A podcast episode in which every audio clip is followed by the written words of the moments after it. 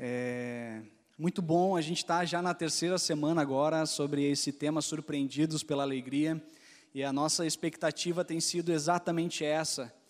É, existe uma alegria que o Senhor, Ele disponibiliza para todos nós. Poucos são aqueles que acessam a essa alegria.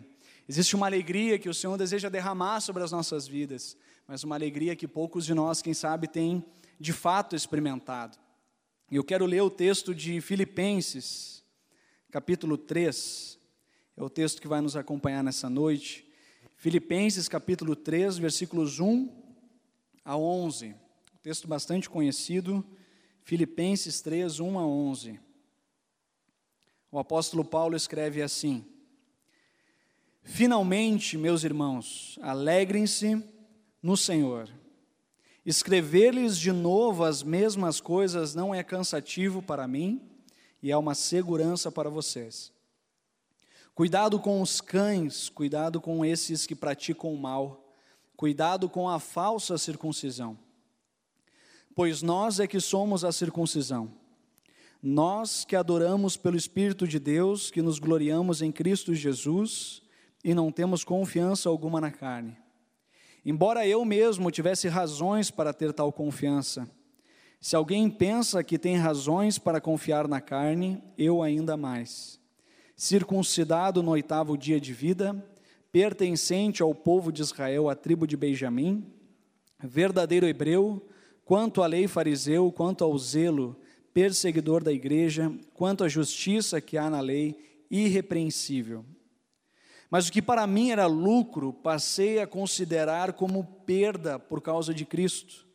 Mais do que isso, considero tudo como perda, comparado com a suprema grandeza do conhecimento de Cristo Jesus, meu Senhor, por quem perdi todas as coisas.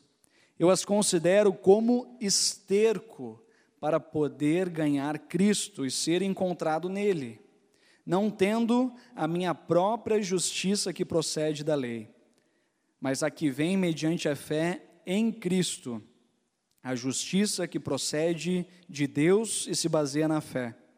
Quero conhecer Cristo, o poder da sua ressurreição e a participação em seus sofrimentos, tornando-me como ele em sua morte, para de alguma forma alcançar a ressurreição dentre os mortos.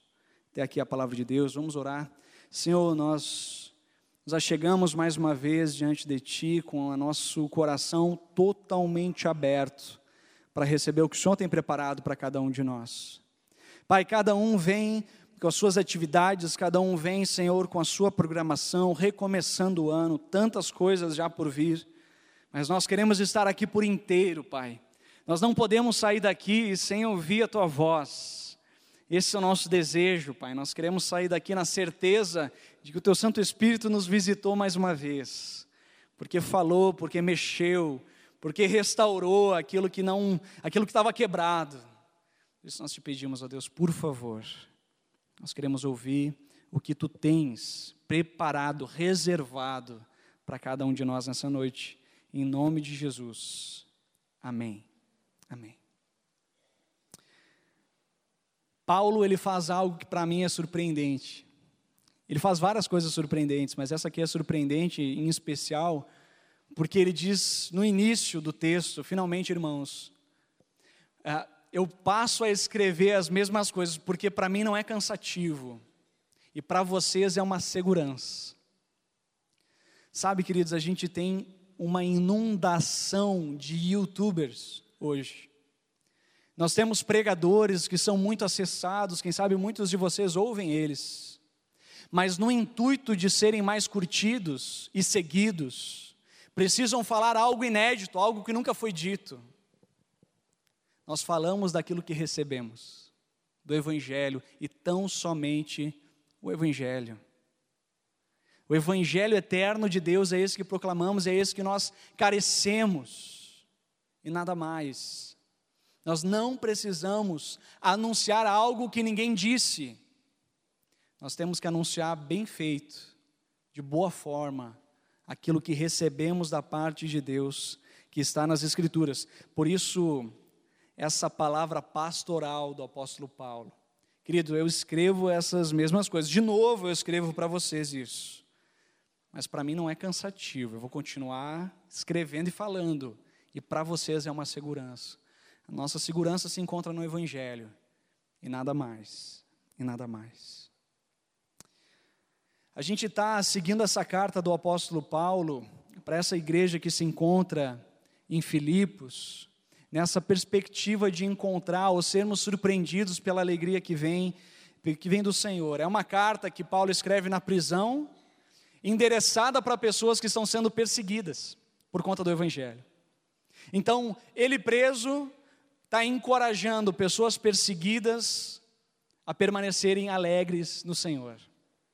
Esse é uma coisa que não é comum, mas é algo que pelo menos deve trazer um pouquinho de, nos instigar a perceber qual é essa verdade que Paulo está proclamando aqui. Certamente você, e sempre eu faço dessa mesma forma, você vem na igreja na expectativa de ouvir Deus falar. Você não vem assim na igreja? Quero ouvir Deus falar comigo hoje. Eu quero, eu quero alguma orientação, você vem com o coração atribulado, eu quero, eu quero algo que direcione a minha vida, eu quero sair daqui com, com os dez passos para o meu ano, eu quero sair daqui com, com algo prático, eu quero algo que me dê discernimento, algo que de fato vem do Senhor, algo que dê paz ao meu caos. Você vem com essa expectativa aqui para o culto. E essa é uma boa expectativa, venha porque Deus é um Deus vivo e Ele fala para dentro das nossas circunstâncias, mas você entra na igreja na expectativa de encontrar Deus, e você encontra um conjunto de regras, leis e mandamentos. Se você o seguir, então você vai encontrar segurança. Se você o seguir, em algum momento você vai encontrar Deus. Você vem para a igreja para ser renovado, para ser fortalecido, para sair daqui contente. Mas você, ao entrar na igreja, você é colocado no seu colo um conjunto de regras e ritos. E você, dentro dessas regras e ritos, tenta encontrar Deus. E, e gradativamente, você vai sendo aprisionado por essas regras e ritos. E aos pouquinhos você vai separando aquilo que é sagrado daquilo que é profano.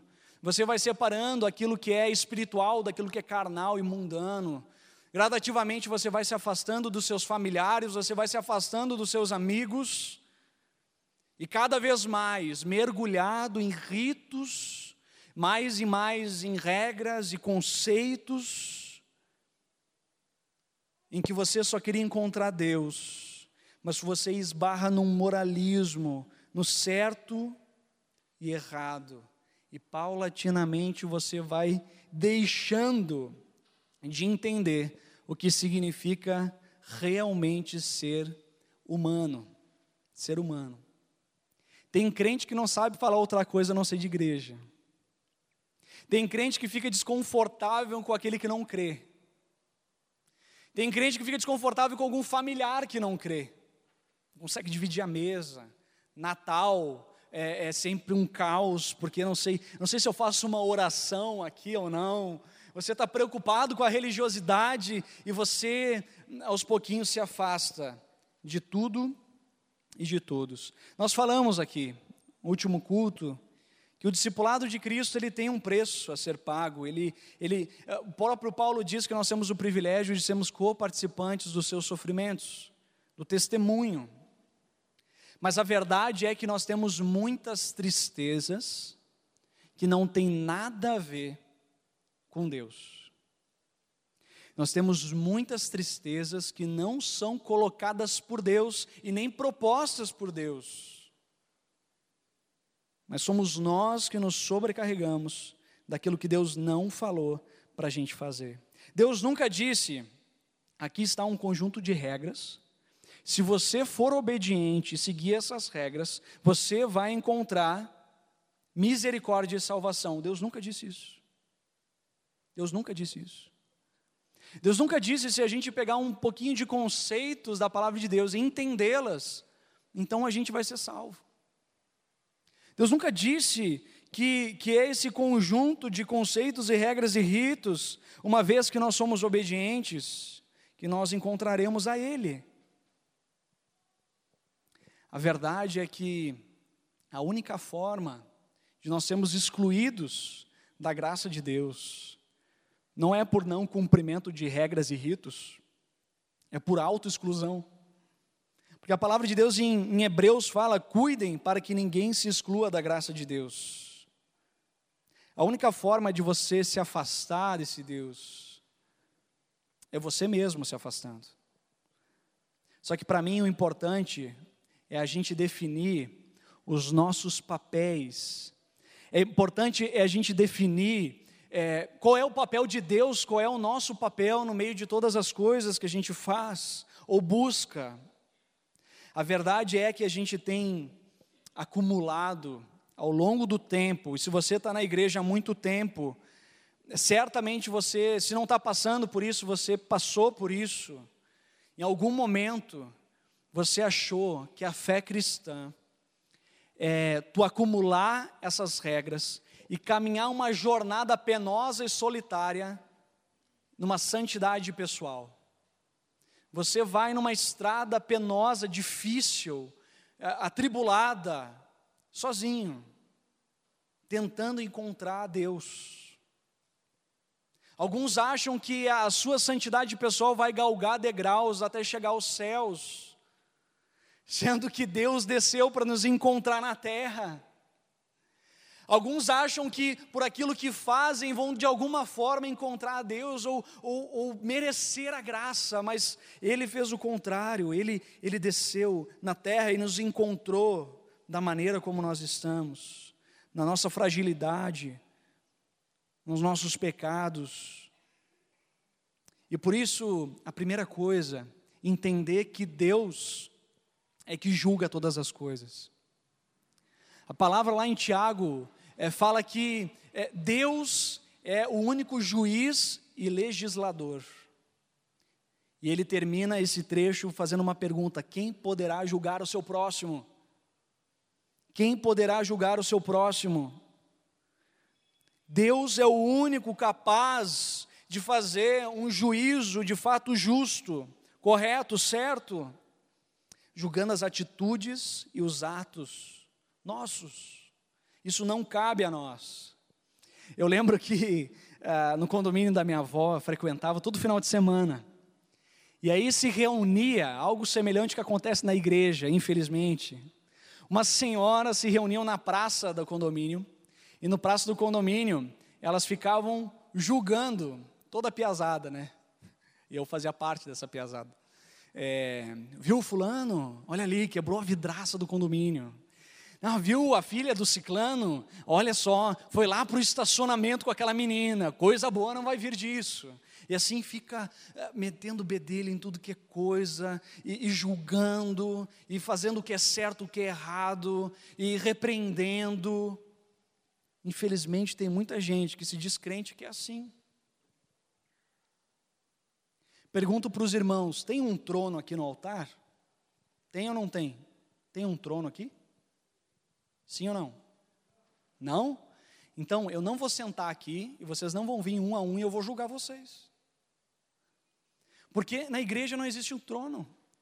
Não existe um lugar elevado na qual nós julgamos as pessoas no certo e errado, e o que elas fazem ou deixam de fazer. Juiz somente Deus. A própria palavra de Deus diz que a gente não deve julgar nem a nós mesmos. Juiz somente Deus. A comunidade do Redentor é uma comunidade diversa, e eu acho maravilhoso isso. Uma comunidade que tem um milhão de opiniões. Se nós temos cem pessoas, nós temos cento e uma opiniões. E é bom isso, porque cabe dentro do Evangelho. Tem algumas igrejas que buscam pela palavra, por ações, pequeno grupo, discipulado, tudo que é jeito, uniformizar a igreja. Mas no Evangelho cabe diferentes posicionamentos políticos. No Evangelho cabe, e nós temos aqui na igreja, e ok, e ok. Você senta com pessoas Se você não sabe, com opinião contrária da sua. Não olha para o lado, tá? E ok, dentro do Evangelho cabe isso. E essa diversidade está dentro do Evangelho. Diferentes estados civis, faixa etária, faixa econômica e social, cor de pele. Isso é reino. Isso é reino. Quem julga o certo e errado é Deus. Isso, para quem é crente, é complicado entender. A gente fica lutando com o trono de Deus, a gente quer sentar no lugar que não nos é devido, o tempo todo. Segundo, Jesus, somente Jesus salva. A palavra de Deus em primeiro Timóteo diz que existe somente um intermediador entre Deus e os homens, a saber, Cristo Jesus. Portanto, a nossa igreja não faz um intermédio entre você e Deus. Não faz. Não faz. Você tem livre acesso a Deus em Cristo Jesus. Porque na cruz Ele rompeu toda a divisão que existia. Você pode se achegar livremente, ousadamente, com confiança, à presença de Deus. Uma novidade para você: o pastor não faz o intermédio entre você e Deus. Eu não sou um sacerdote que vou fazer a mediação. Cristo Jesus é o nosso mediador. Você tem livre acesso a Deus. O apóstolo Paulo, uma igreja que ele tinha dificuldade no seu relacionamento com a igreja de Corinto, ele teve que falar meio que forte com os irmãos. Ele disse: por acaso fui eu que morri por vocês? Vocês foram batizados em meu nome. Então ele diz: por que vocês ficam brigando? Eu sou de fulano, eu sou de ciclano. Todos nós somos de Cristo Jesus. Então somente de Cristo Jesus. Nós somos dele. Por isso, uma coisa muito, muito, muito importante: você também não vai salvar os seus amigos. Você também não vai salvar os seus familiares. Você não vai salvar os seus filhos, por mais que você se dedique. O único salvador é Jesus. Por isso, o seu papel é orar. É dobrar o joelho em oração, clamar para que o Deus eterno se revele ao seu filho, ao seu esposo, à sua esposa, aos seus familiares e amigos. Porque o único capaz de salvar é Jesus. O Espírito Santo é que nos convence. E esse foi um conselho do apóstolo Paulo para o seu discípulo Timóteo. Ele diz: olha, evite conversas inúteis que não levam a lugar nenhum. Para de ficar discutindo teologia, para de ficar discutindo. Sabe quando você tenta falar da sua fé e alguém começa a falar: ah, sim, porque Aristóteles, não sei o quê. Cara, para, não entra nessa.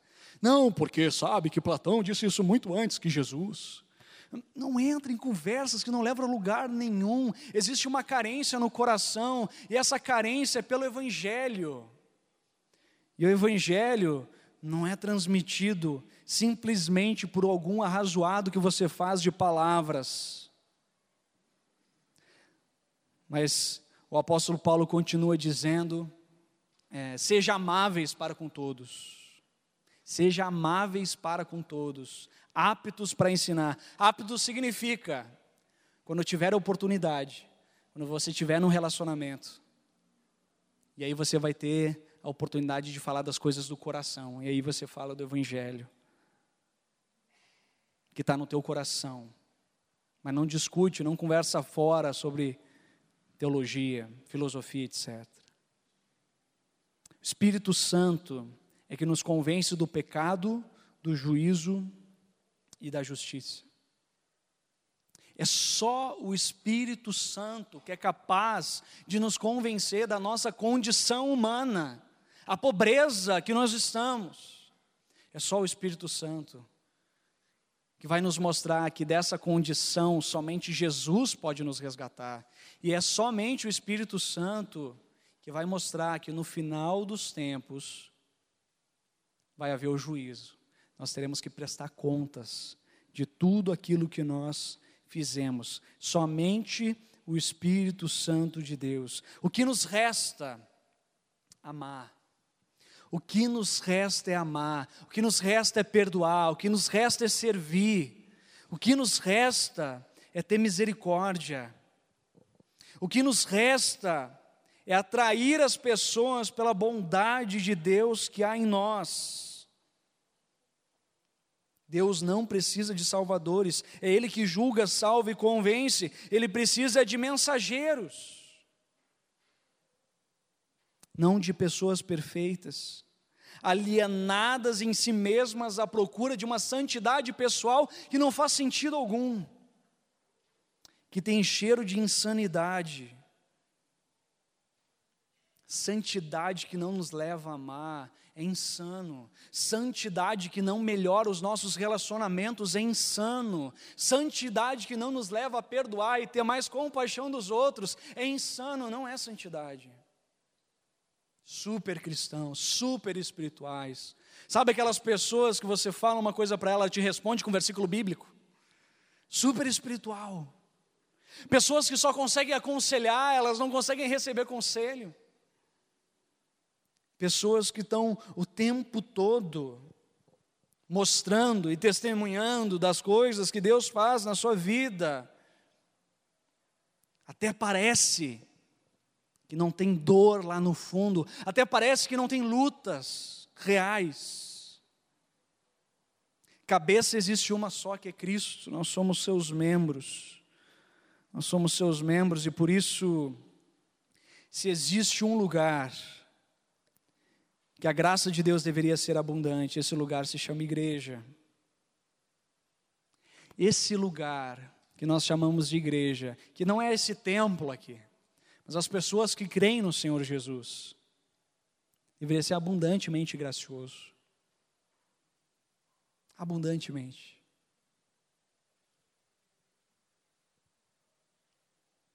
Em vez de julgar, as pessoas deveriam perceber, puxa vida, Eu acho, eu acho isso triste, que a marca do evangélico no Brasil, qual é? Intolerante, racista, indiferente, enche as suas igrejas, mas as cidades não são transformadas. Muita gente levantando a mão, mas não consegue estender a mão para o próximo, que é diferente dele. Essa é a marca de Jesus. Jesus queria encher espaços.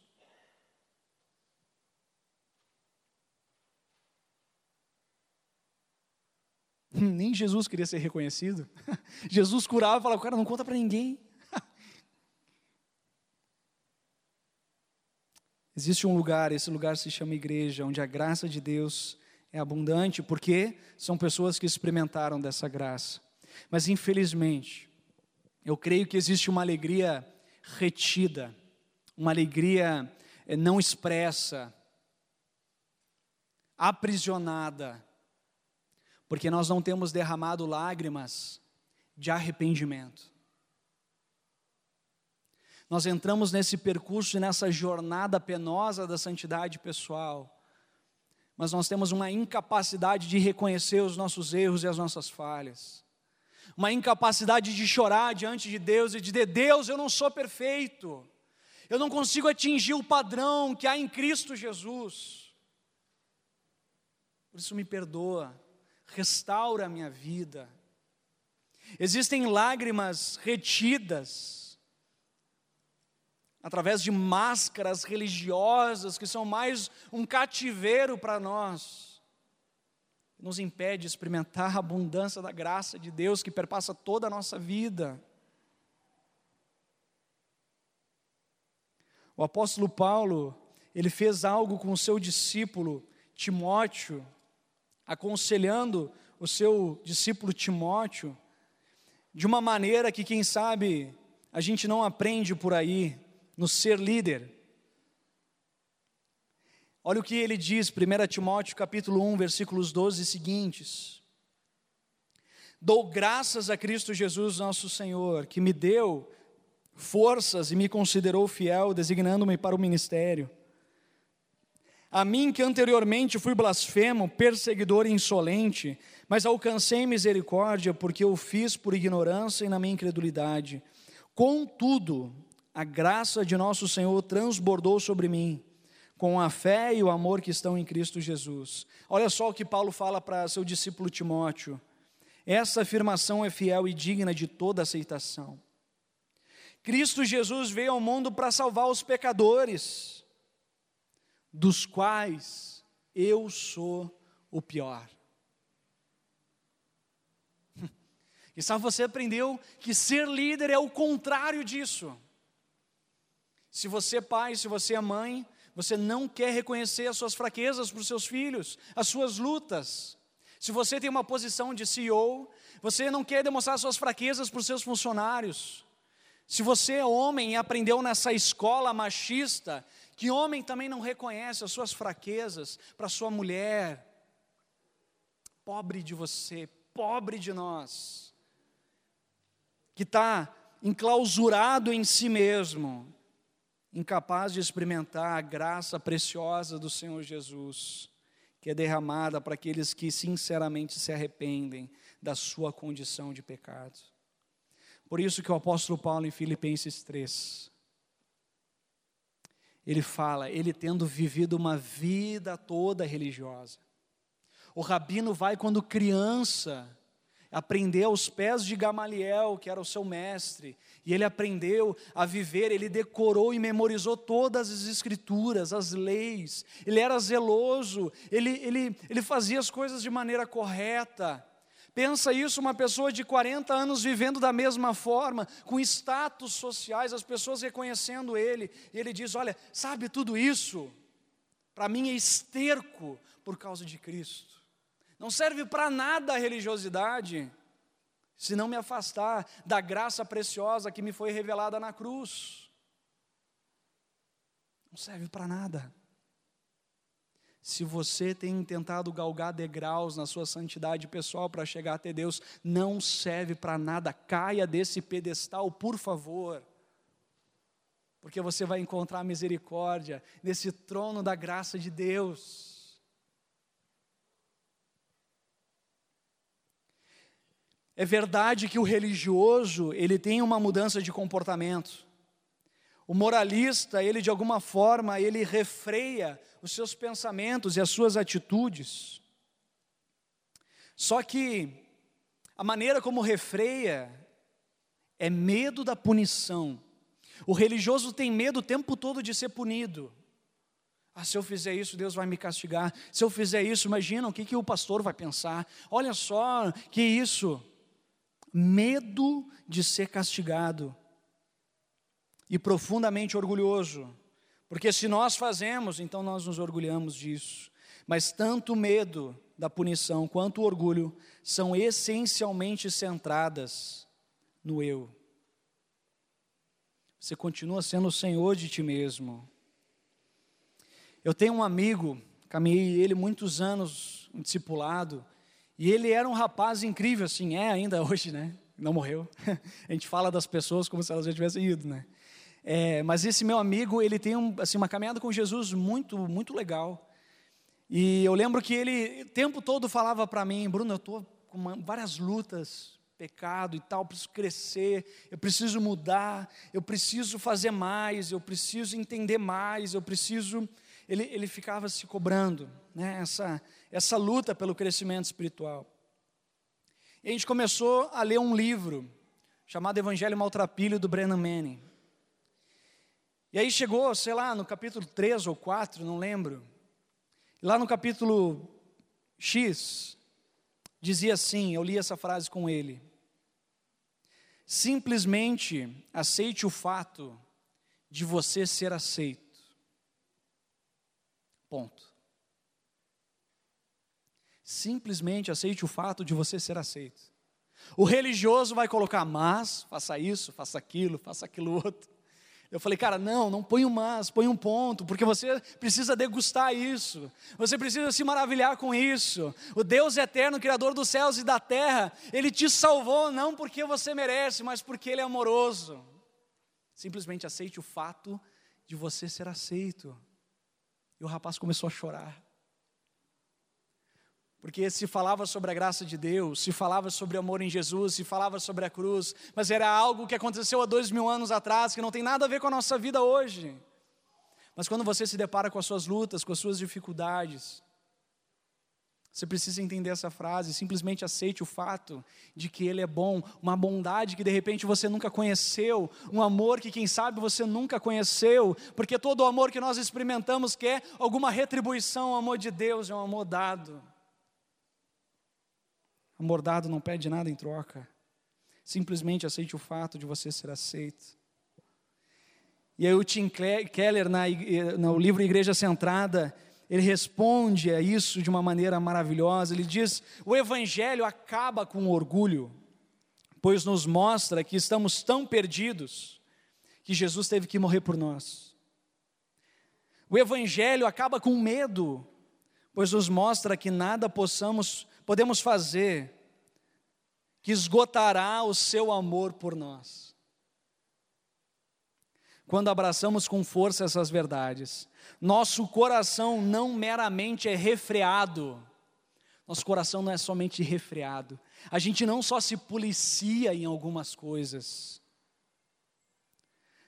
mas o nosso coração é mudado, sua inclinação fundamental é transformada, a sua inclinação fundamental, ela é transformada. Por isso o profeta e Jesus retoma, dizendo: misericórdia quero e não sacrifícios. Você e eu precisamos ser sinceros que nós temos lutas reais na nossa vida. Nós temos áreas de profunda dificuldade. Nós lutamos com pecados. Nós fazemos o certo em algumas coisas, mas mesmo querendo fazer o certo, às vezes erramos. Nós temos lutas reais, mesmo conhecendo o amor de Jesus, mesmo seguindo a Jesus. Quem sabe isso é um motivo de amigos não crentes apontarem o dedo para você. Não, mas você não é crente? Cara, eu sou crente, mas peco pra caramba. Cara, eu sou crente, mas... Cara, existe algo em mim que é uma luta diária. Por isso, Jesus não nos chama simplesmente a ser pessoas perfeitas. Nós somos declarados santos, porque o sangue de Jesus nos limpa. O sacrifício religioso, ele é voltado para nós mesmos, uma prisão na qual o religioso se encontra. Mas a misericórdia, Deus pede de nós, porque nós somos alvos da misericórdia dEle. Nós somos alvos da misericórdia dEle. Eu quero terminar com uma frase. Quando nós somos salvos em Cristo Jesus, Ele nos liberta de nós mesmos, para que a gente possa amar as pessoas. Existe alguém que está te deixando de cativeiro. Existe alguém que está aprisionando você. Existe alguém que está sufocando você. Sabe quem é essa pessoa? Não é o seu amigo. Não é nem o diabo. É você mesmo. É você mesmo.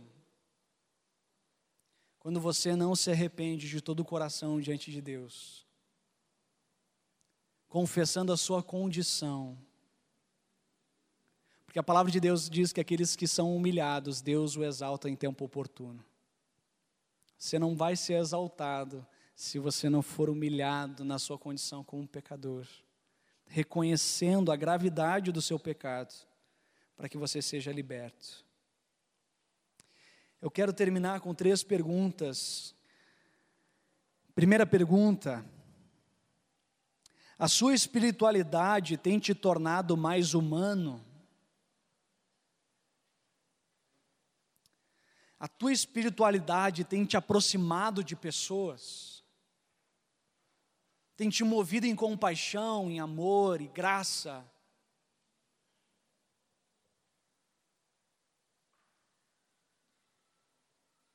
Ou você está num caminho de autodivinização, super espiritual, mas que carrega uma tristeza constante por não se arrepender na presença de Deus? Segunda pergunta: Você tem escondido as suas lutas pessoais. Você tem guardado. Algumas pessoas acham que se ninguém souber das nossas lutas, está tudo bem.